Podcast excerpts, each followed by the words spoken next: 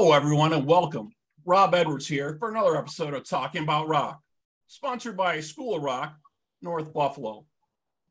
Earlier this month, Steve Grimmett, the frontman for the British heavy metal band Grim Reaper, passed away. At 62, he was known for his piercing head vocals and was part of the new wave of British metal in the 80s. They released See You in Hell in 83 and went on to release three additional albums. But before the band, before that, the band would disband. They did reunite in 2006 to finally release Walking in the Shadows and went on to tour and play festivals. In 2017, Steve was hospitalized during a show in Ecuador for an infection in his leg that led to partial amputation. In 2019, they released At the Gates. And in 2022 interview, Steve advised the band was working on new material before his passing. Today we have with us Scott Heidt, who had Steve feature on his track Salem Witches before his passing for his band. Please welcome to the show, Scott Heidt. Scott, how are you doing today? Good. I'm doing real good. How are you? Good, man. Good. So tell us uh, to begin with here, how did you first hear of uh, Steve's passing? It was a shock to a lot of people, I know. Yeah, I uh, pretty much woke up on that Monday and uh, I went and checked my Facebook, and the first thing I saw was uh, it was like this black and white photo of Steve, which uh, I was using for uh, the promotion and the booklet and everything for my record. So, Wow. Well, can you turn your mic up a little bit? It's a little quiet. okay, how do I do that? Or if you want to get a little closer to the mic. Okay, I'll try and speak louder. Okay. Uh, so basically, uh, I saw it on Facebook first. I saw the photo, and then I saw uh, "Rest in Peace" above that. So I was totally shocked. I had just spoken to him on August fourth, so through a video chat. So it was a, a major shock to me. Uh, that hit me pretty hard. So that's how I found out about. It. I started researching it just to make sure once I saw that. And then I started Right. getting texts from people saying, Did you see this? And so, Did you get a chance to reach out to his family and such? yeah, I, uh, I emailed Millie and or texted her and then uh, told her my condolences and everything. And but I didn't want to, you know, talk too much. You know, everything was new. I wanted to give her her her space and everything. Yeah, definitely. It was a shock to a lot of people hearing that all of a sudden. I'm sure. Yeah, they they want their privacy at this time. Definitely, Yeah. definitely, definitely. So, um, give us a brief history of your ups and downs. You you've been through a lot as well in your history, getting your band going. Yeah, I have uh, an identical twin brother, and uh, we play.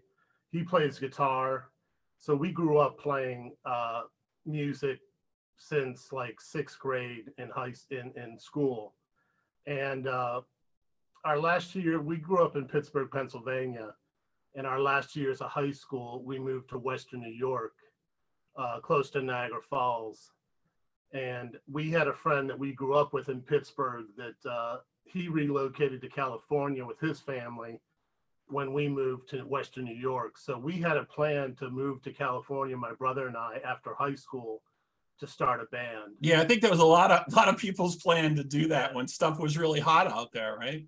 Yeah, we were the tail end of like the late 80s, 88. So uh, we missed the first wave of all that. Right.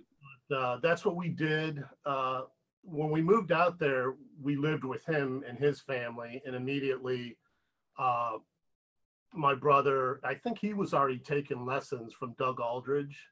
So my brother started taking guitar lessons from him, and then he took vocal lessons from a teacher. Yeah, Yeah. Doug's a phenomenal guitarist. We just spoke to him last week on the show for the Dead Daisies uh, dates coming up. Yeah, he's Yeah, I excellent. that. So that was really cool. That was during the Lion, uh, their first record, and uh, he he invited us down for the studio uh, for the second album, Dangerous Attraction, and uh, we, my brother and I, actually did a live performance with him in the music store with a. It was sort of like a family type night where the students, their family would come and they would perform Just do a And, uh, jam session or something, yeah. right? But we did uh it was Doug, myself, a bass player, my brother sang and did rhythm guitar. So we did uh She by Kiss. And then we did another song. I forget what the other song was, but it was really, really cool. I wish I had it on video, but uh video cassettes were fairly new at that time.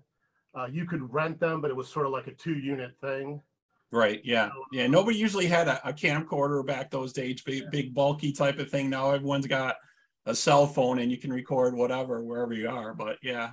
Yeah, so that was really cool. We learned a lot, uh, had really good experiences, and uh, we sort of were trying to find other members, which was sort of hard. We were about 40 minutes from Hollywood, so we weren't right down in the center of Hollywood, and we had day jobs, so it wasn't like we were starving musicians trying to make it like that we didn't really go that route. So uh, we basically went through different members. The guy we moved with, that sort of didn't work out. And uh, we ended up hooking up with another guitar player, and we had a lot of songs for like over a year, and we were looking for a singer. And eventually we had a band, but we still didn't have a singer. And then uh, it just disbanded. So we were always at that point, and it would just disband. So Right. we uh my brother was at a gym once and he got approached by a, a female singer he was wearing a jackson guitar shirt so she had a producer and they were doing like a showcase down in beverly hills for like five record companies. So my brother was like hey i have a twin brother that plays drums. So we formed right away. We were like and this was like in 90 92 93 we formed right away. We, we were in rehearsals down in the valley, and uh, we did a showcase where in Beverly Hills at I think the Bell Bel Air Hotel, I believe it was. I think it was, and supposedly Bon Jovi and Prince did their showcases inside the ballroom there. So there was five different style bands. Uh, there was five record labels that came, and there was like Sony, Interscope, RCA uh, I forget the other two, uh, but they were they were MCA. They were really big.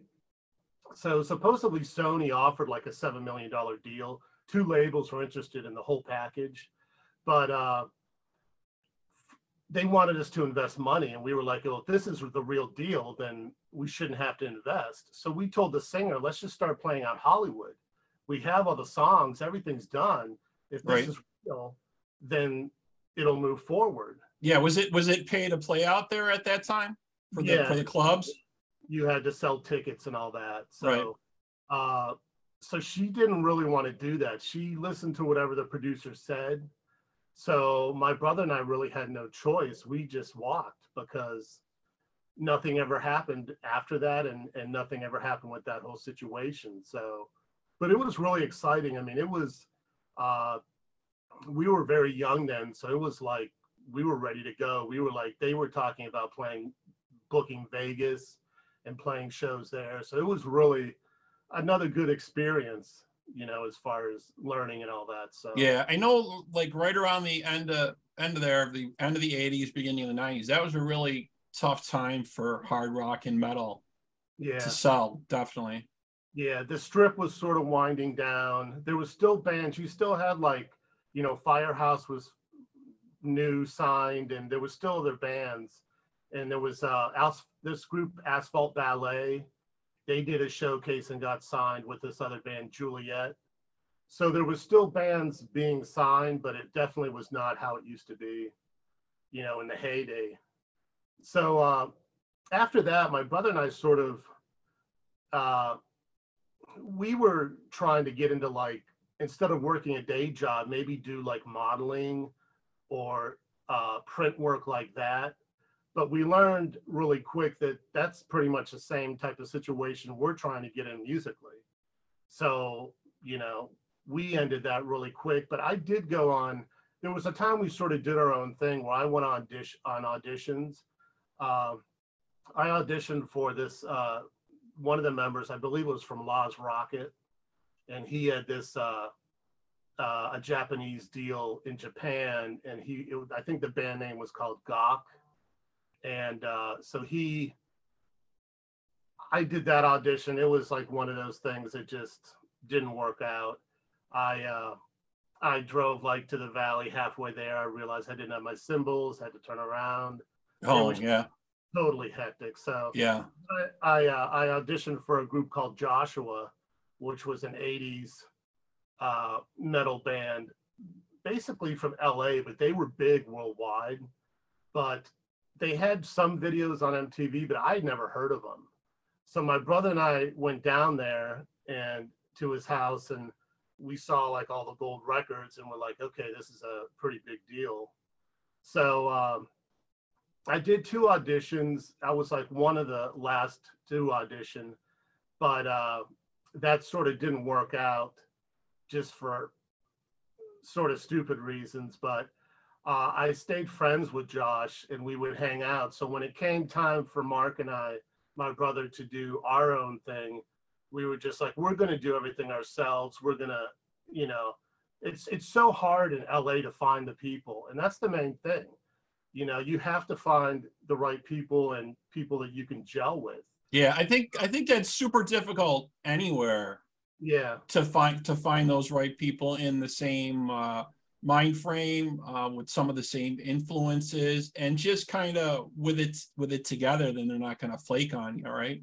Yeah yeah. I mean that was our main problem really. We had all the songs so we uh, decided we were going to do everything and finance it ourselves so uh, we were in rehearsals down in the valley. We knew a guy that made tour cases and he was in this uh, it was like a uh, industrial area businesses. And there was this company there that uh, they had like three rehearsal spaces but they really it really wasn't open to the public at all. But the guy that we knew that, that made tour cases had his business in there. So he was like hey i can get you guys in here to rehearse. So we're like great you know it was really cheap. We could leave our stuff there. They had lockers so if we couldn't leave it set up we could just leave it in the locker and set it when we came so uh, that's where we uh, dio was rehearsing so in 95 during angry machines that record they were in there rehearsing so uh, the one night they would usually be rehearsing during the day and we would be working we would come a little later after work so Right. You probably see each other in passing, maybe or something. yeah, something. we would see him passing, like him and Vinny in the car. And then, but the one time Ronnie was there, he had stayed later. And uh, so we met him for the first time and, and uh, he came into our room. He really liked my drum kit. I had like a really big Tama kit. I still have, it's what I use. And he loved all the hardware and stands. Uh, he was telling Vinny about it. And uh, so we talked to him. He talked to us for like 45 minutes that night in our room, just my brother and I, and then one other person. And when we would rehearse, we would video all the rehearsals on a tripod just to look back on and whatnot. Always a So- good idea. Yeah. So when Ronnie came in, I had my camcorder had a remote on it, and I was always the one that would hit it, like, okay, you ready? So when he came in, I went around my kid and I hit record. So I have the whole conversation, like 45 minutes with him talking to my brother and I. And near the end, he noticed like the blinking light, like going off, and he sort of moved to the side. he never said anything right. but it was totally totally cool so we uh i used to talk to tracy g all the time even outside of there and we would hang out uh vinny i only saw him passing i think my brother saw him once and then jeff pilson was in the group at that time Oh, excellent, excellent. Yeah. Everything I've heard and read, Ronnie was just always so gracious to everyone. He was Oh, just a nice, humble guy. Um, obviously an iconic voice, you know, that never be replicated, but just a, a really gracious and really endearing to everybody uh, that he spoke with from everyone I talked to and everything I read. yeah he was incredible i mean uh that night we took pictures and then when we saw him again we would bring some stuff for him to sign so i have a lot of sign stuff uh and the facility that they had they housed all of his tour sets. So like the whole Last in Line, the dragon, everything was there. The Egyptian. Oh, that's awesome. That's was- awesome. I saw him on the Sacred Heart tour. uh, when he had the he had the big uh like what it was supposed to be like a crystal ball, yeah. like like like like displaying his image of his face in it and everything. And I just thought that was the coolest thing I'd ever seen as a teen. I was like, this is the coolest show I've ever been to. No, it was. I saw their hit the Sacred Heart too. Yeah. And they had I have photos of the the Sphinx, their tour gear. He- They had all the backdrops. Uh, I mean, it wasn't all displayed, but it was throughout the the place. Yeah. So had these uh, Egyptian panels that were like the size of like a sliding glass door, maybe not, you know, at least one and a half width the size of that and taller. And they they had airbrushed Egypt, Egyptian Sphinx heads on them, and they they must have had like I don't know. 30 to maybe 60 of these, and they connected all together for the Last in Line stage show. And then they had the Sphinx on each side. You can see it on the one video, but it's sort of hard to see some of the panels. But uh, they had those just laying, like standing up there. So I, I was sort of blunt, and and I asked Ronnie, could I have one? And he, he was like just shocked that I even. It like threw him for a loop. He didn't know what to say Right. he went to the the owner of the that owned the building that they rented from and said hey can he have one of these and the guy's like yeah yeah i mean they're yours I They're mean, yours. It's fine. They're yours anyway, right? so Do you want them here or not? yeah he gave me one of those That's amazing. signed it i have it bolted in my garage with uh protective stuff over it Very cool. totally like has been all over the world from that tour. Uh, that that just shows you what type of person he he was, you know, and totally took the time. I mean, it was a great.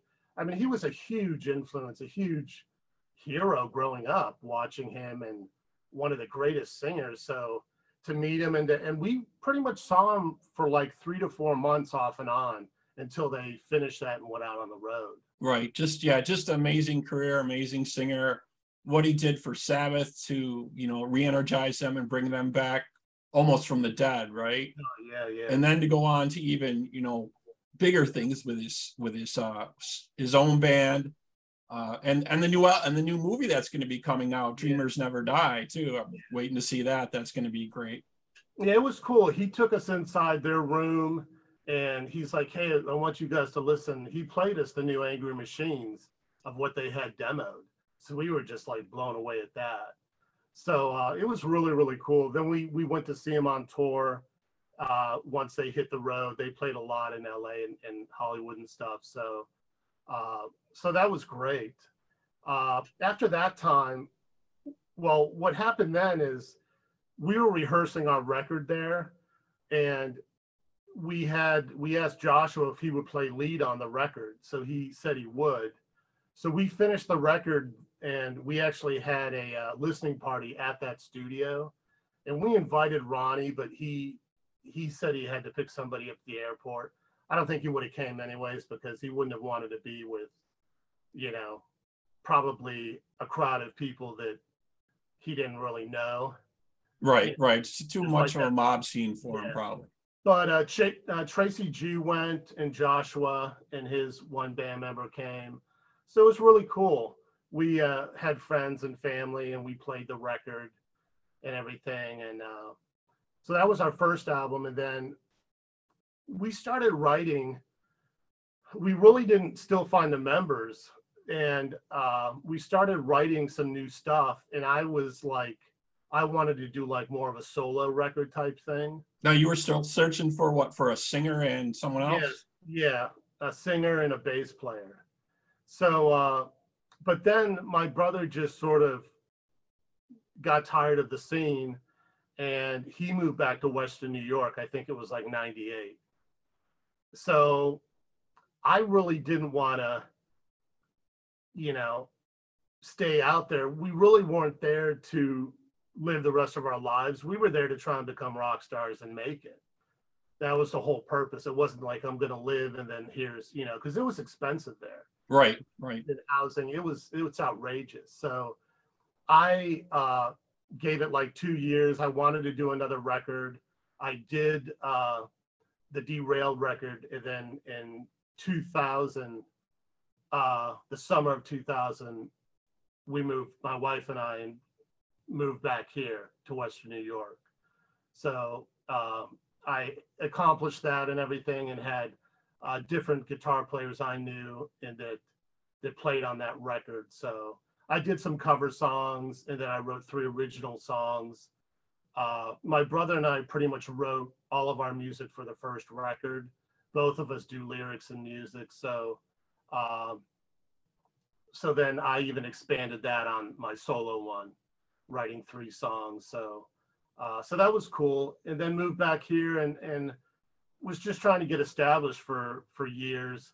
And I auditioned for some local bands, but uh, that didn't really happen. And then uh, I put an ad up at Guitar Center, and uh, that's when uh, I got an answer from Dan Kaplan. That's in Hair Nation. Yeah, yeah, great guitarist. Yeah. So my brother actually, they worked together in high school, and uh, but I don't even remember him. I didn't work with them, so I didn't remember him, but he remembered us and my brother and and, uh, and we have a sister too that she worked there too, so he remembered them and so I was just like I told my brother, "Do you know this Dan Kaplan? I don't even." He's like, "Yeah, I worked with him at this place, you know." So so that was really cool. So we uh, I told him I had this whole record ready to go in the studio. So the Time Machine, I had all the songs. Uh, there was songs. Uh, the Vampire's Kiss. My brother and I. He wrote the lick, like when we were still in California after the first album, and it was just like the first measure. And Mhm. I had a drum machine, and I added the drums to it. So it was pretty. It was probably four measures of that beginning of that song.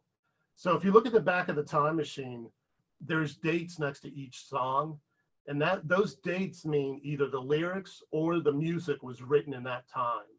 Oh, okay. there's a song that my brother and i wrote uh, and we used to jam the whole music to uh, another rock and roll night when we were like in eighth grade. So that whole thing was just this jam we would jam and that so i went back through old cassette tapes and took these songs and finished them and then added them to this full length record and they really flow you can't really tell that this was like written this long ago or this was written this time Right. I've I've I've seen and read a lot of musicians have done that. They've gone back into their archives of of things they have done. You know, maybe you know change them up a little bit uh, and you know put them out on their new material and stuff. And uh, it sounds great. Yeah. yeah. So you did put together a video for the Vampire's Kiss, and we're going to check that out. You want to tell us about that? Yeah, we shot that in uh, Niagara Falls at a old high school. We had a, a big stage production. I actually designed a miniature stage to show the guys of how the production would look, and then we filmed the outside uh, in a cemetery, like right down the street. And then my daughter was the little character, the girl in the video. So it was a it was a cool, it was a full eight hour plus day. Uh, but it's probably one of our best videos. The storyline. I like doing a lot of theatrical stuff like Alice Cooper, King Diamond. So I like telling the story with the set too. So that really showcases, you know, how we would be live with. Yeah, big- definitely. I really like the video a lot. We're going to take a quick pause here and check it out. We'll play the video for the Vampire's Kiss, and we'll be right back here on Talking About Rock.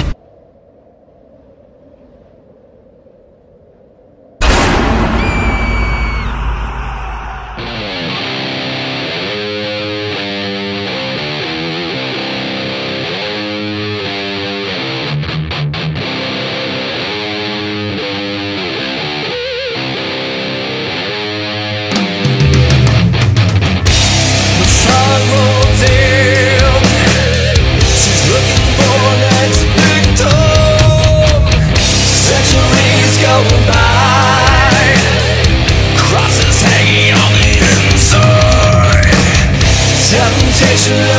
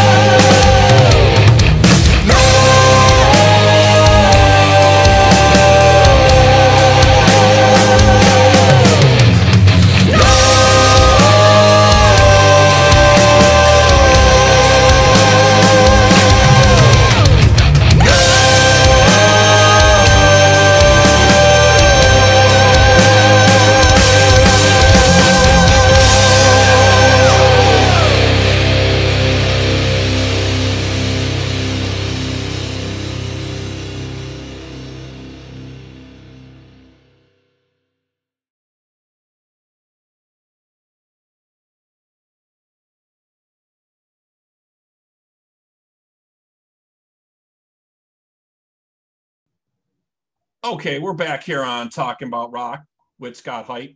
Just watched the uh, video for the Vampire's Kiss. Excellent stuff. So you guys also went on to do a track with uh, then Steve, uh, Sam's Witches, right?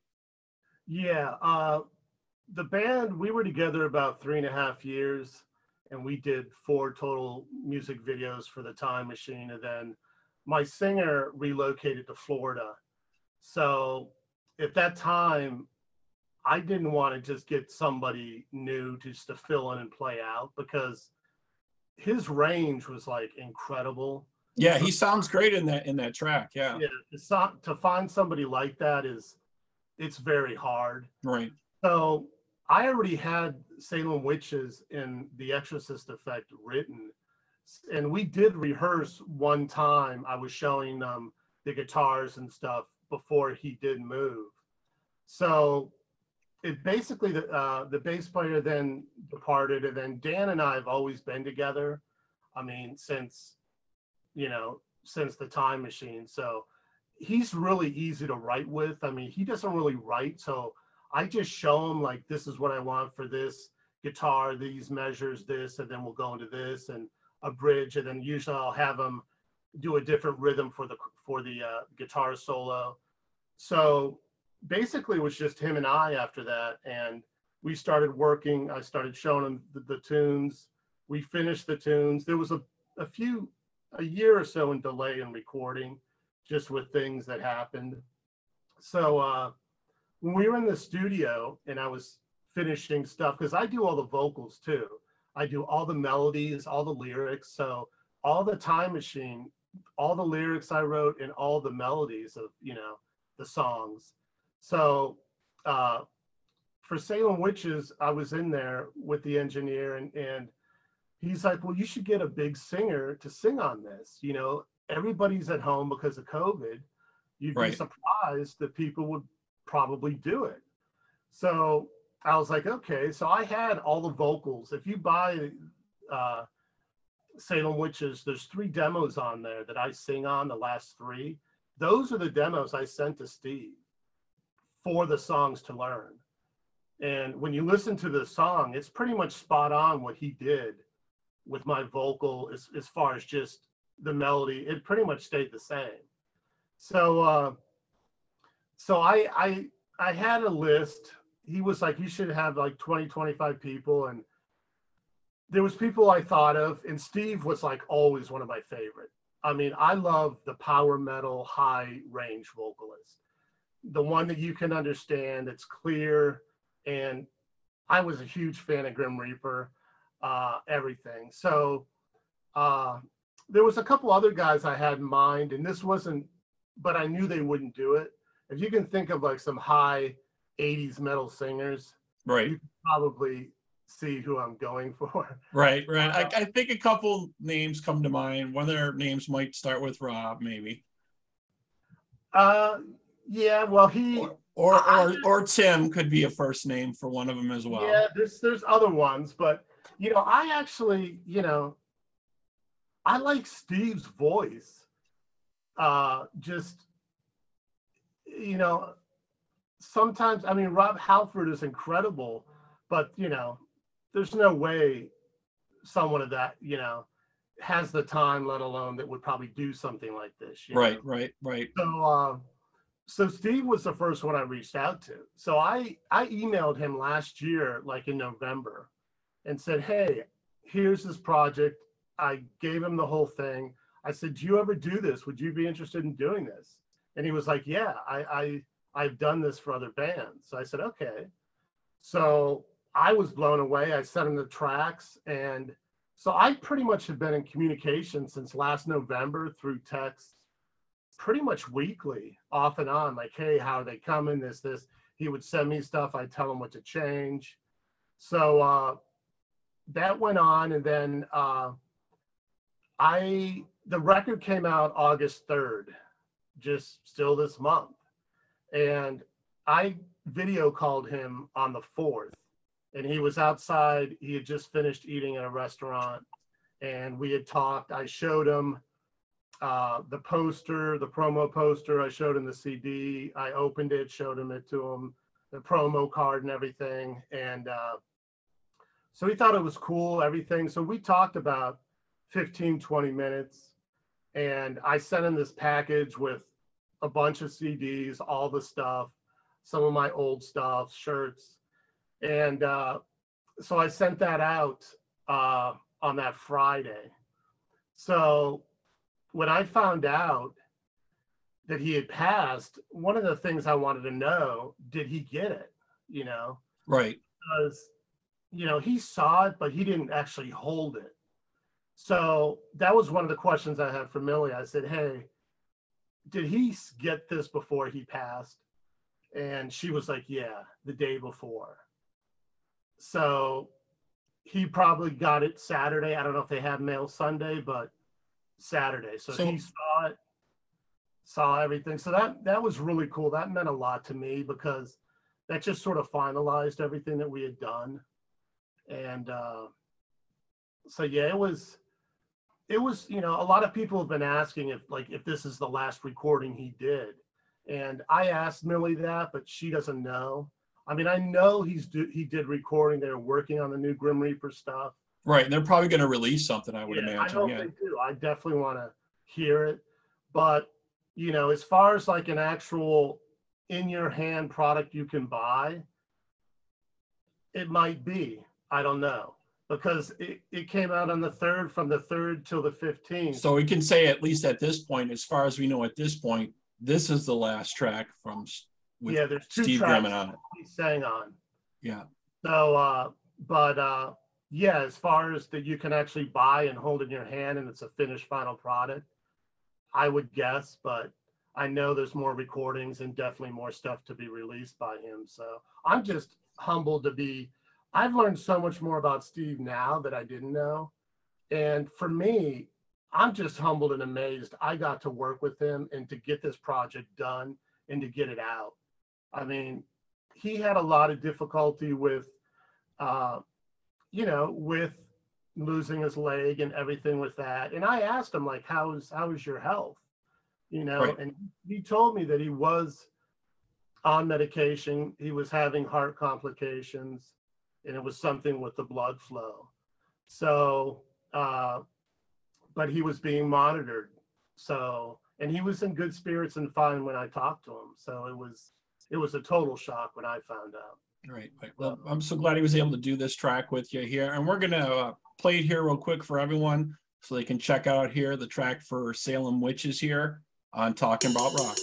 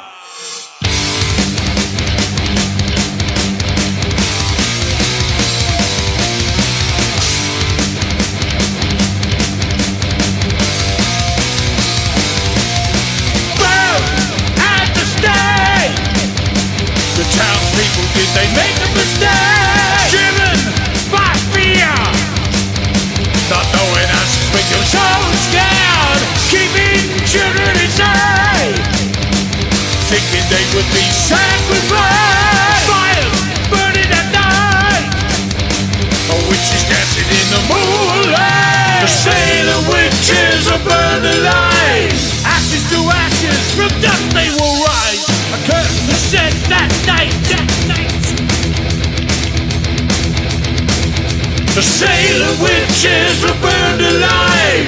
Ashes to ashes, from dust they will rise. A curse was said that night, that night. Death is coming unto thee. The spreading disease went through the town. No explanation, none could be found. Did they bring it unto thee?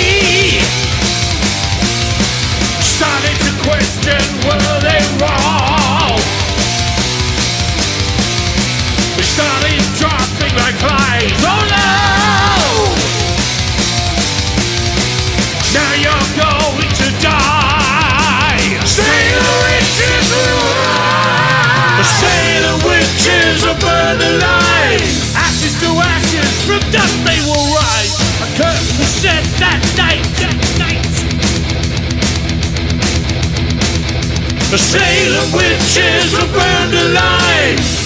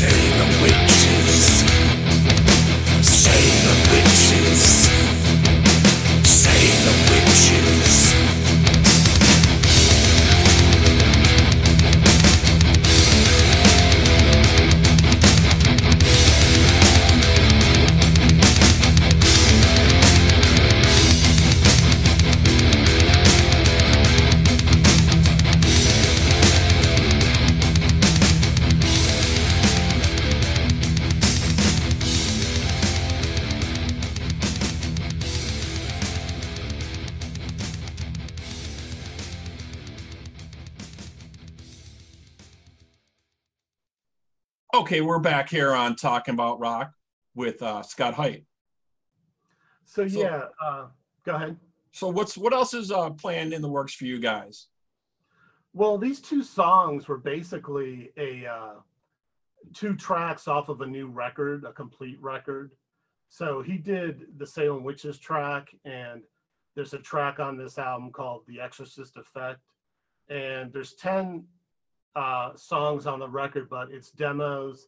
And then there's five different versions of The Exorcist Effect. So there is uh, a video coming out for the Exorcist Effect. It's going to be a uh, a lyrical video with footage, but it's not going to have like the band or anything. Okay. And I'm working on that now. And then I do have footage of Steve singing Salem Witches in his studio, which we're going to release a full length music video for that. And uh, I had talked to Millie about it. I want to go everything through her before it's released so she knows. And she was like, Yeah, thank you. She wants to carry on his legacy and anything that he did. And the Salem Witch, uh, Witches video is going to be really, really cool. It'll be the full band and with Steve singing, singing that song. So, uh, I mean, he killed these tracks, really nailed them as far as, I mean, he still has it. His voice is incredible, his range and everything. So, uh, so these two songs were basically sort of something I wanted to re- release like a single off of a new album, but it was actually more than that because it's two tracks plus the extras. So we're uh, I have pretty much the whole next record for Heidt written, uh, the title already, and uh, so we're going to work on that. There's there's other things that we have planned. Uh, so as far as playing out, it'll probably be later. Uh, there might be other singers I'm going to work with, and we would then play out with that. So, and then we would play old and new stuff. So that's sort of what we're looking at. Gotcha, gotcha. Well, keep us in the loop on what's happening. Okay. Definitely, you know, and when the new video comes out, we'd, we'd love to check it out. Um, Yeah, if folks want more information about you or your band, where should they go? They can go to heidt.bandcamp.com. You can get all the merch there, the new album, old records, t-shirts, everything. And then uh, we're on Facebook, facebook.com slash hype band. And you can check out everything there. Excellent, excellent. Thank you so much, Scott, for being with us today. We really appreciate it, man. All right. Thanks a lot. Good talking. All right. Yep. And if you folks out there want to know more about us or you have comments or questions, please feel free to email us at talkingaboutrock at gmail.com. Please like us and follow us on Facebook, Instagram, and Twitter. And as always, for this interview and our other videos, check us out on YouTube. And this will be also dropping to all the podcast streaming services. Scott, again, thank you for being with us tonight. Appreciate it, man. All right. Thanks. Take care.